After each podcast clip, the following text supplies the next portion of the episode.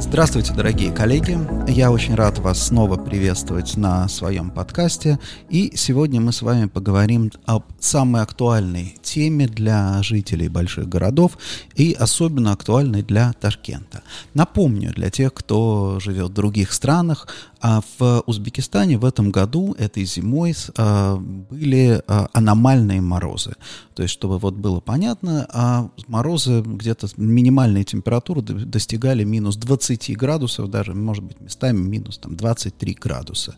Это очень мало, это, это очень холодно для Ташкента. А Ташкент это город, который, в общем-то, строится в, в основном в расчете на жару, на аномальную жару летом. Летом температуры превышают 40 градусов, так называемые называемые чила, а это июль и август, самое тяжелое время для узбекистанцев и гостей а, этой страны. Поэтому, соответственно, всегда город и люди готовятся пережить жару. И, собственно, люди привыкли переживать эту жару.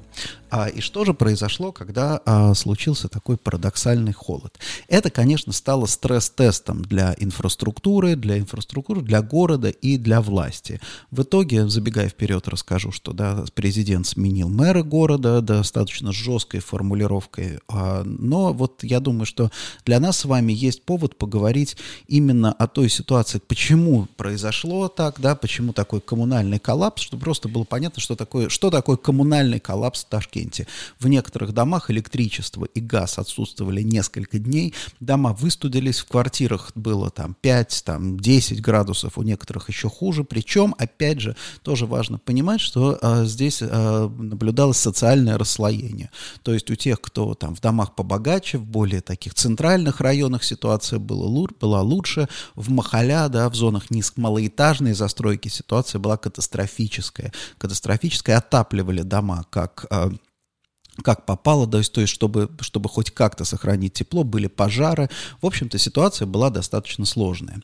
И мне кажется, здесь очень важно а, понимать, конечно, люди возмущены, конечно, люди там требовали к себе внимания, и мы, но и мы тоже, мы прекрасно понимаем, что инфраструктура энергетическая, запас энергии а, в городе, да, недостаточный был для таких морозов, хотя, в принципе, это все было в рамках прогнозов, можно было к этому подготовиться.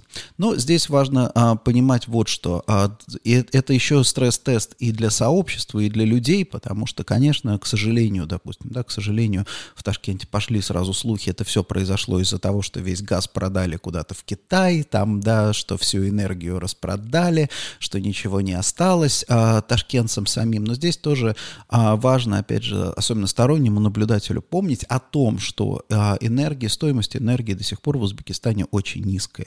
Она, конечно, будет расти, уже есть там планы государством озвученные по увеличению тарифов. И, соответственно, вот этот вот пример, пример ситуации, да, сегодняшней ситуации с морозами, как раз очень характерен, потому что энергосберегающие технологии в Узбекистане и в Ташкенте практически не используются. То есть окна, например, даже на бытовом уровне в некоторых там фактически двойных стеклопакетов нету, есть либо одинарные стеклопакеты, либо просто даже большие стекла, которые, да, ну, вроде как, да, там в течение года, если у тебя морозы там минус там 2-3, в принципе, этого достаточно, да, когда морозы стали минус там 15, минус 10, естественно, необходимо стало включать все электроприборы, как только все включили электроприборы, соответственно, начались веерные отключения, как только начались веерные отключения, все включили газ, просто чтобы вот, да, чтобы вот греть как-то свои квартиры, которые тоже дешевые, и, собственно, вот к чему все, к чему все это привело.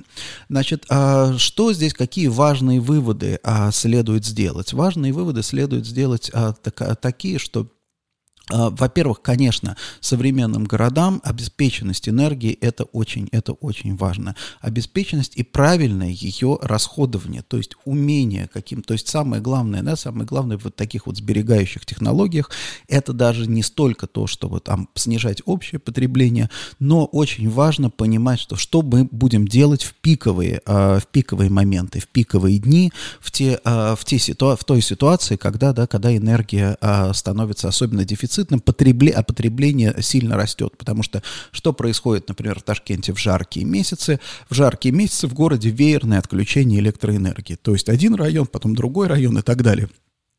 Практически в самые жаркие, а, в самые жаркие месяцы, в июль-август, практически везде на 1-2 часа отключают электричество. Соответственно, для того, чтобы, допустим, обеспечить бесперебойное питание там, для бизнес-центров, очень часто бизнес-центры пытаются подключиться к двум линиям, к разным районам. То есть одну линию отключили, питается от другой линии.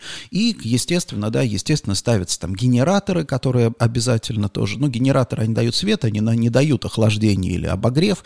В частности, кстати, во многих случаях, например, лифты запитывают вообще от генераторов, да, чтобы не зависеть от этих отключений, потому что нет, наверное, ничего ужаснее. Действительно, достаточно страшная была бы ситуация в 50-градусную жару оказаться запертым в отключенном лифте, да, когда, ты, когда он не едет ни вверх, ни вниз. Это действительно неприятно. Поэтому действительно, вот с такими, с такими ситуациями городам приходится справляться. Как справляться? Вот это, в общем-то, важная задача, в том числе и для градостроителей, как подумать, как, как предотвратить предотвратить вот эти вот пиковые потребления. В общем-то, наверное, да, сейчас э, энергосберегающие технологии, инсоляция, я думаю, что это тоже очень важная история, которую необходимо которую необходимо, а, наверное, тоже применять. И плюс, конечно, ценообразование, гибкое ценообразование, скорее всего, да, потому что, например, все люди сейчас, естественно, чувствительны достаточно к цене. Почему мы, например, а, мы там читаем про Европу, что в Европе а, очень дорогая или дорогая энергия, как раз, да, чтобы избежать, по сути дела, это один из таких механизмов. Люди начинают экономить, по сути дела, там, да, где они могут экономить. То есть, э, если человек экономит он понимает, что, допустим, да, вот здесь я могу сейчас чуть-чуть понизить себе, там, допустим, температуру, здесь, например, там, не, там, выключить, там, вы, выключить свет, таким образом человек снижает, да, снижает свои расходы не сильно, он сам решает, где он готов поступиться, по сути дела, своим комфортом. А если ситуация такова, что все, да, то есть уже как бы человек, никто не спрашивает, рубильник отключили и все. Вот, поэтому на самом деле, конечно, а, судя по всему жителям всех городов, а особенно, в общем-то, я думаю, что это касается центральной Центральной Азии предстоит готовиться, ну, не то, что предстоит готовиться, а в принципе ну, надо ожидать роста стоимости энергии а в любой, в любом виде энергии. А философы говорят о том, что на самом деле стоимость энергии, даже не экономисты, а философы говорят, что в современном мире стоимость энергии самая низкая за всю историю человечества. То есть раньше всегда энергия была гораздо дороже. То есть это нам только, в принципе, нам кажется с вами, что Сейчас, секундочку, дрова, а, например, да, дрова там какие-нибудь, а, они были дешевые, бесплатные, на самом деле вовсе нет, да, дрова тоже надо собрать, это стоит а, денег, затрат, усилий, то есть, по сути дела, вот эти энергетические единицы, они были всегда очень дорогие, сейчас они стали дешевые, и для многих это кажется какой-то, что такой естественной вещью, да, что зимой должно быть тепло, нет, это на самом деле не естественная природная вещь, здесь, в общем-то, человек идет против природы,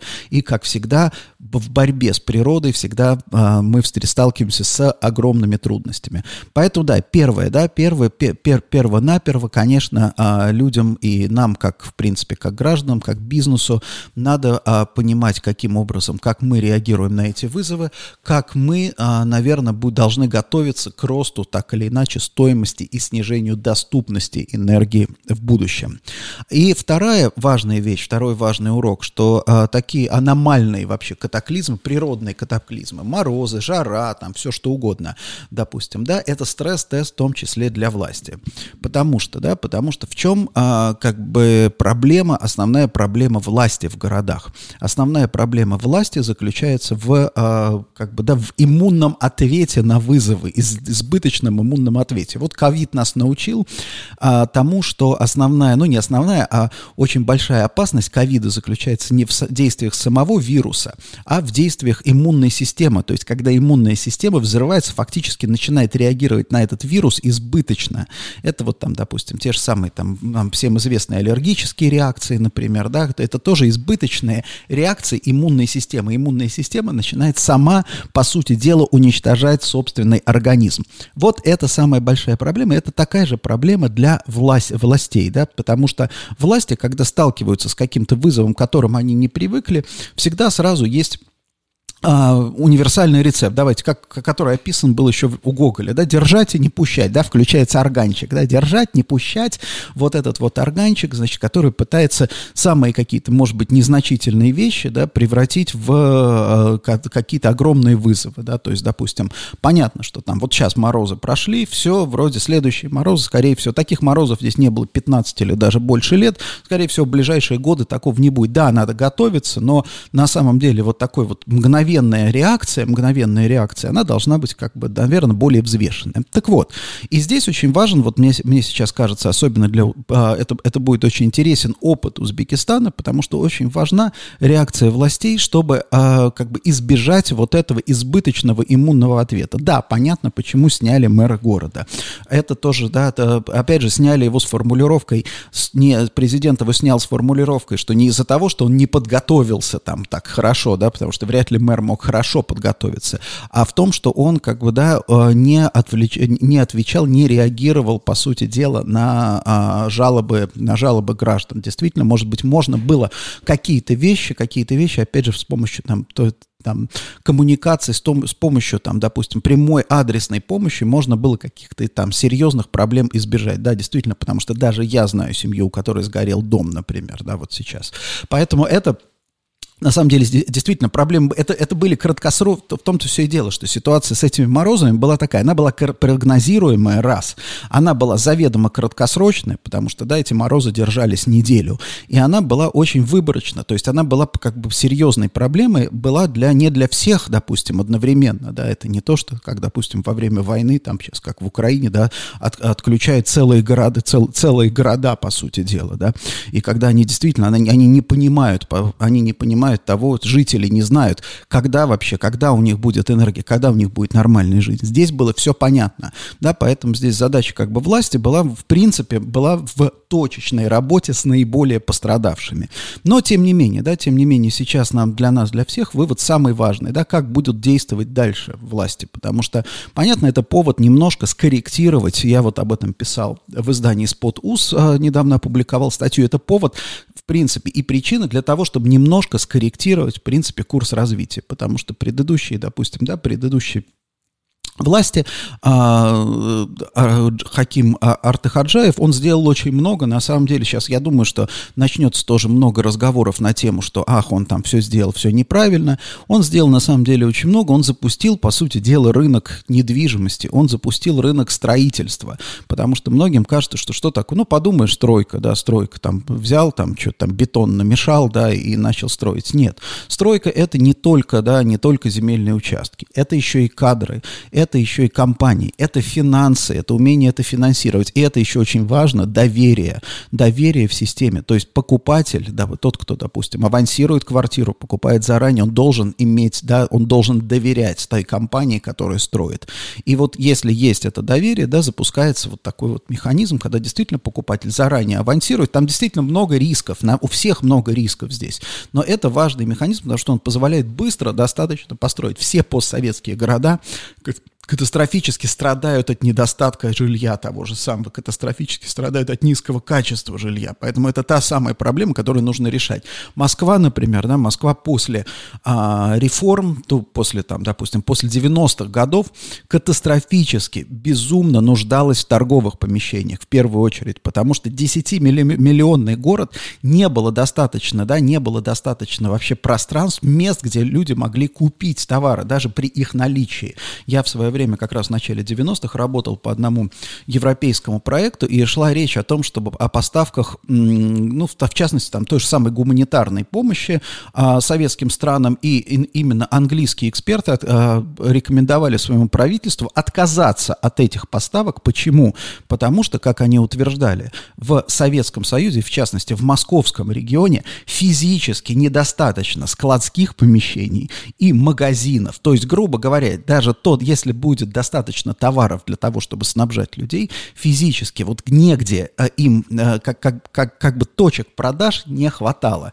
И вот, например, да, опять же, в Москве эта проблема решалась за счет строительства больших торговых моллов. Да, сейчас говорят, естественно, что моллы эти торговые это не самые лучшие, и умные градостроители, как, какие-то там юные урбанисты тоже там, допустим, морщатся при упоминании молов, но опять же надо понимать, что в тот момент, когда, когда страна и город решал проблему, банальную проблему, как обеспечить свой народ во время, да, в самом начале, по сути дела, потребительского бума, как обеспечить свой народ э, товарами, да, если мы помним, например, что тоже, что тоже, тоже надо понимать масштаб бедствия, например. Да, советская семья там имела две пары или три пары обуви, да, летнюю, зимнюю, демисезонную, например, да, человек имел три пары обуви, все, фактически, это было все. Современный человек имеет, конечно, гораздо больше, там, в, в разы больше пар обуви, соответственно, это нужно где-то купить, это нужно где-то хранить и так далее. Да, понятно, что там, допустим, можно критиковать там с а, идеологической точки зрения общества потребления,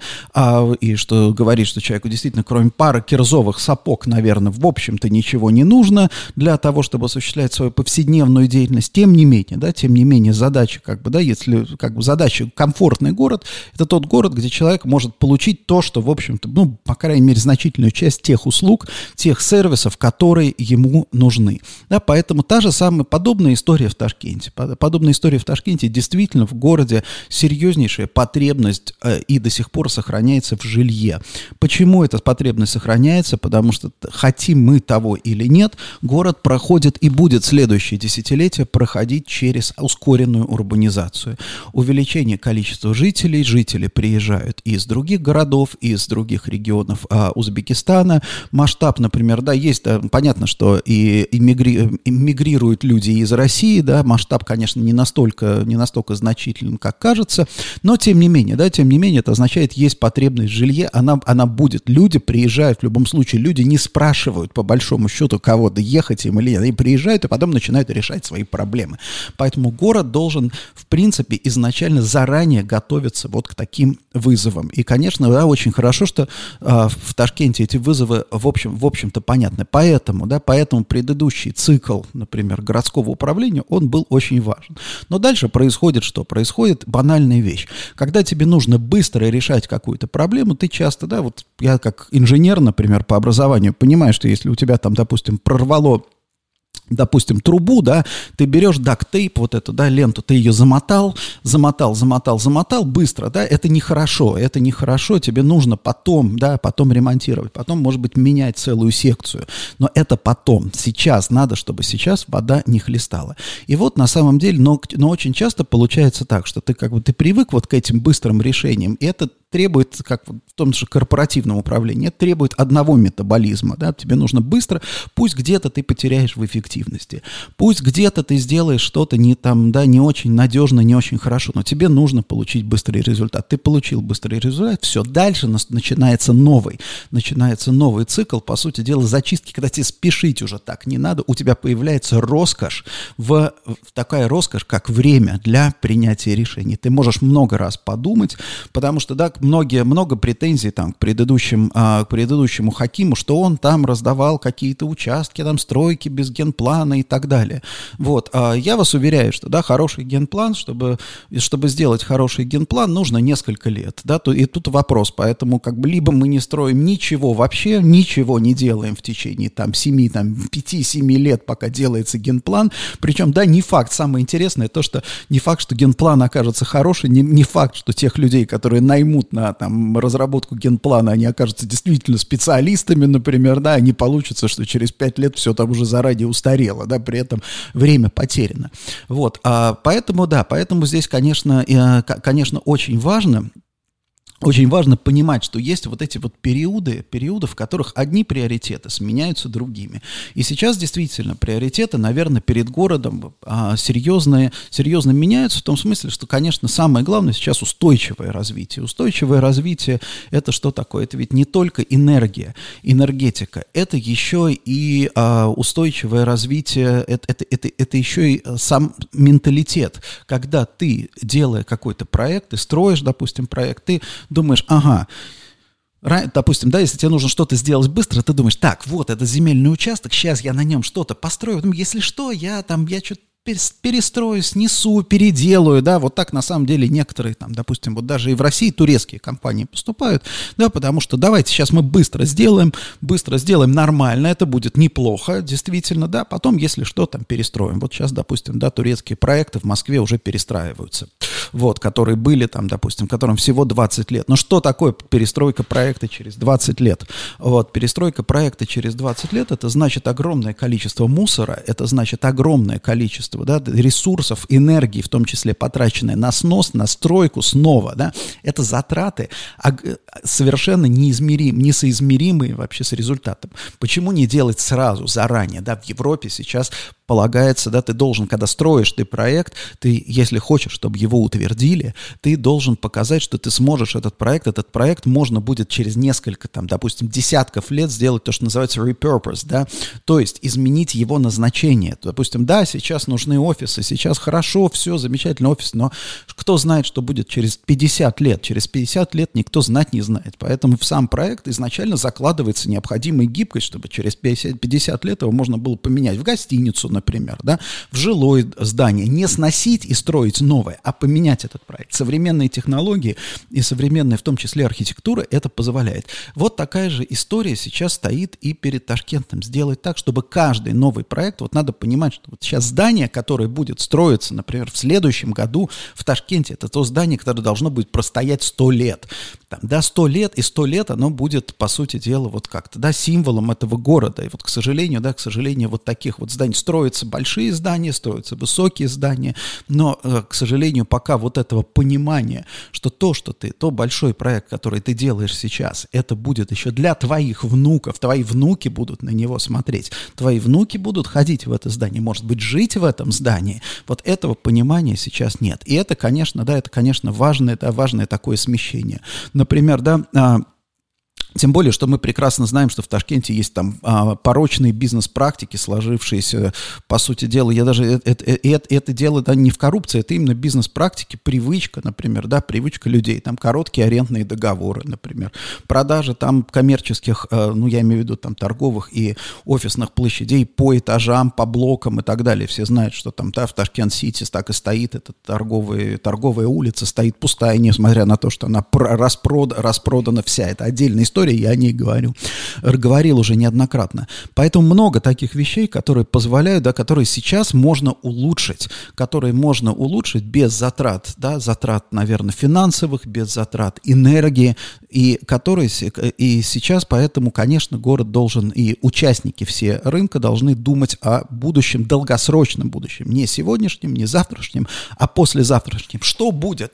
Да, что будет, когда ВВП на душу населения в Узбекистане будет не 2 тысячи долларов, как сейчас, а 10, это будет 10, да, это будет, да, что, что будет происходить, когда машин увеличится в городе? Не, там, не на 20%, не на 30%, а их станет вдвое больше, да, что будет с городом, что будет, например, когда когда численность, когда население Ташкента будет не 3 там, миллиона, к которым мы стремимся сейчас, а 5 миллионов, а это будет, это будет неизбежно, это вопрос, да, вопрос когда. Можно спорить, это будет там 35-й год, это будет там, может быть, 32-й год, но тем не менее это будет неизбежно. И вот поэтому э, эти, эти вещи важно понимать. Сегодня, да, сегодня основные, там, как бы насущные проблемы, в общем-то, уже более или менее решены, теперь нужно решать, там, избег, стараться избегать тех проблем, которые будут в дальнейшем дальнейшем. А, потому что, да, много, например, сейчас разговоров о том, что э, там вот настроил там, но старый мэр настроил вот эти жилые комплексы, из-за этого, значит, у нас не хватает энергии. Но здесь надо понимать, что, допустим, если мы берем там малоэтажное жилье, если мы берем многоэтажное жилье, это только кажется, что, допустим, да, что плотность в многоэтажном жилье, она гораздо выше. Многоэтажное жилье это что такое чаще всего? При правильном планировании. Конечно, я не скажу, что в Ташкенте везде планируется правильно правильно, да, но на самом деле много случаев при такого праве, правильного планирования. В чем здесь смысл? Смысл в том, что ты делаешь башню, да, ну, относительно высокое жилье, а рядом парк, вокруг парк. Это вот такой вот, собственно, подход к развитию городов. То есть можно делать. И плотность сохраняется, в принципе, такая же, как относительно там, если бы у тебя были бы пятиэтажки. То есть плотность на весь район.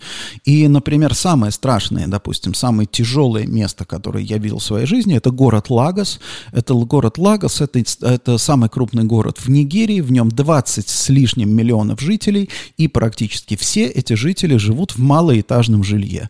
То есть такой смог, который стоит в Лагосе, такая вообще, так, и, та, такие перебои с энергией, такие, катас, такая катастрофа с дорожным движением, это даже себе представить сложно. То есть когда, допустим, если ташкентцы жалуются на пробки, например, да, в Лагосе э, поездка в аэропорт, например, когда я улетал из Лагоса, составила у нас, по-моему, пять с половиной часов мы ехали в аэропорт. И причем за пять с половиной часов мы не доехали до аэропорта. Последние полчаса пришлось преодолеть пешком, потому что мы столкнулись с пробкой, которой, скорее всего, мы бы опоздали на самолет. Да, то есть вот, вот что-то, вот что такое пробки. Это пробка, из которой выехать нельзя. Это вот реально то, что, допустим, да, то, что показывают там в фильмах ужасов, антиут, антиутопиях и так далее. Да, в этом смысле Ташкент безумно, в общем-то, комфортный город. И, конечно, это не значит, что здесь надо успокаиваться, нужно sondern нужно действительно понимать то, что есть хорошее, да, и, и это хорошее сохранять. И а, напоследок я хотел бы а, о, о двух вещах поговорить по поводу прогнозов. Итак, а, прогнозы в 2022 год в Узбекистане закончился с инфляцией 12-25%, 12%, можно сказать, да, округлив 12% инфляции. Это относительно высокий показатель а, для мира, но при этом это не слишком высокий показатель для региона, особенно если учесть, что 22 год это был год инфляции практически во всем мире. Да? Мы видим инфляцию там в районе 5-6% в еврозоне. И опять же, да, а, уважаемые коллеги, кто слушает меня сейчас, когда идет разговор об инфляции, очень часто для красного словца журналисты берут месяц к месяцу. То есть выбирают пиковый там какой-нибудь месяц, ну, условно говоря, там, допустим, август, да, вот берем август этого года к августу прошлого года в Америке и показываем, ой, там 10% инфляции ах, какой ужас, да, но потом инфляция начинает снижаться, и, соответственно, среднегодовая инфляция все равно приходит там к 5-6 там, процентам, гораздо, конечно, тоже высоко, но гораздо ниже, поэтому, когда вам говорят про инфляцию, очень важно, да, важно понимать, что, ну, самая базовая, основная цифра год году, это сколько в среднем за год цены выросли по сравнению с предыдущим годом, потому что месяцем каким-то мог, может быть пик, например, в каком-то месяце у тебя сильно повысилось, подняли тарифы на, допустим, электроэнергию, у тебя инфляция взлетела именно за этот месяц. И это будет просто действительно какой-то пиковый показатель. Поэтому мы с вами ориентируемся. Я во всех подкастах тоже всегда и во всех наших отчетах всегда стараюсь очень тщательно рас, э, останавливаться именно на том, что имеется в виду. Так вот, инфляция в районе 12% это достаточно, достаточно много, но не катастрофично. Нам нужно, но нам важно понимать для того, чтобы вести бизнес и планировать свои, там, допустим, семейные какие-то действия, нам очень важно понимать, куда мы а, двигаемся. Поэтому я думаю, что на следующий год, на 23 год, нужно ориентироваться на инфляцию ниже, да, в районе 10-9%. Это вполне реалистично, и мы не понимаем, пока я не уверен, что Центральный банк а, Узбекистана полностью фактически, да, умеет, контролирует и управляет, может таргетировать инфляцию, на это уйдет, наверное, несколько лет, но тем не менее, да, тем не менее, если, например, следующий год, мы увидим, что следующий год идет вот в таком диапазоне 9-11, например, процентов, да, это будет очень хороший показатель, это будет зеленый, по сути дела, зеленый сигнал для экономики Узбекистана. Далее, рост ВВП по разным источникам, по разным прогнозам ожидается на уровне 3-5%, то есть среднегодовой на следующий, допустим, да, на следующий трехлетний цикл он будет в районе там 4-5%, то есть на следующий год 3-5%. Хороший очень показатель, вполне, опять же, реалистичный, и с учетом того, что а, в Узбекистане начинается потребительская революция, потребительский бум, доходы населения, а, скорее всего, будут опережать, а, надо а, ориентироваться на то, что доход населения будет опережать рост ВВП.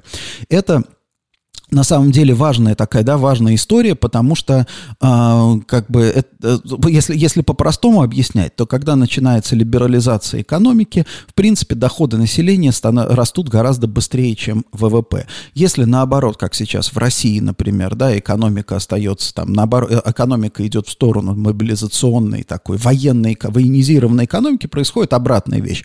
Вот как сейчас в России, например, падение ВВП 2-3%, минус, да, падение дохода доходы в минус 10%. Да? То есть вот в следующий, допустим, в, в, в России дальше доходы будут э, падать или падать сильнее или расти медленнее, чем, чем ВВП.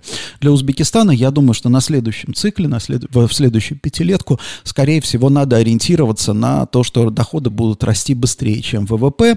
Это означает что? Это означает а, хорошие перспективы для потребительского рынка. То есть, если вы сейчас думаете о вложениях в а, потребительский рынок, в, там, допустим, в производство, избыт потребительских товаров, в ритейл, наверное, вот именно ритейловый бизнес. Я не скажу, что ритейловая недвижимость, торговая недвижимость настолько интересна, а вот именно торговля сама по себе, мне кажется, это очень а, перспективная, по крайней мере, на следующую пятилетку. Да, поэтому можно говорить о том, что рост товарооборотов, розничного товарооборота будет там в районе 7-10%. И это, кстати, да, когда вот эти цифры, это очень важно, они очищены от инфляции. Это не просто в суммах к суммам, да, там в следующем году в среднем будет продано на 10% больше в суммах. Нет, в среднем в следующем году а, в суммах будет продано примерно на 20% больше, в, потому что, да, с учетом, с учетом инфляции.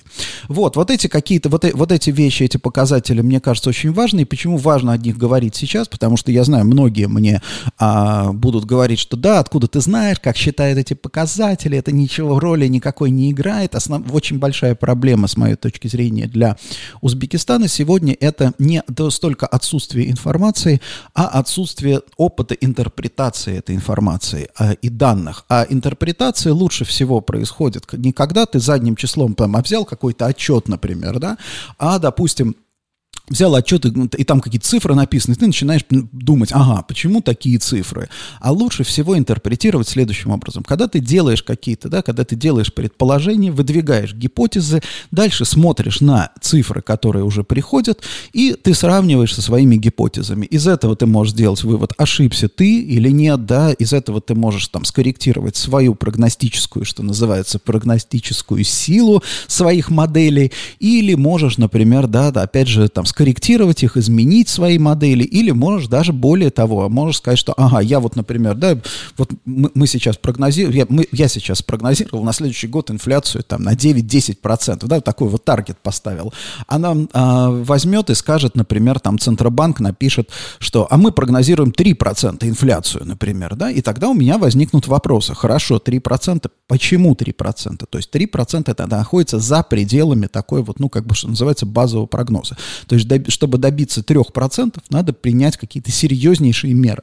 И дальше, если мы не видим, например, там в политике Центробанка, у Центробанка инструментов для этого или не видим там, допустим, что называется, уже каких-то конкретных действий, значит, да, значит, мы действительно можем подвергнуть сомнению вот такой прогноз Центробанка. Поэтому я буду в своих подкастах всегда стараться вот ориентироваться, какие-то ставить такие свои таргеты, да, и больше целевые значения. И дальше всегда сравнивать, насколько целевые значения совпадают с фактически, насколько насколько факти- э, совпадают с фактическими. Опять же, не вовсе не для того, чтобы там проверить или показать, какой там, а вот я сильный там, допустим, прогнозист, вовсе нет, потому что здесь очень важно, да, очень вот, вот сейчас важно, никто не может сейчас в Узбекистане, опять же, поскольку экономика проходит еще, да, через э, период реформ, э, нету инструментария для надежных и достоверных прогнозов, и в этой связи очень важно, да, очень важно именно проверять, калибровать сейчас свои модели деле. Именно этим мы с вами и занимаемся. И напоследок я хочу э, сделать минутку рекламы.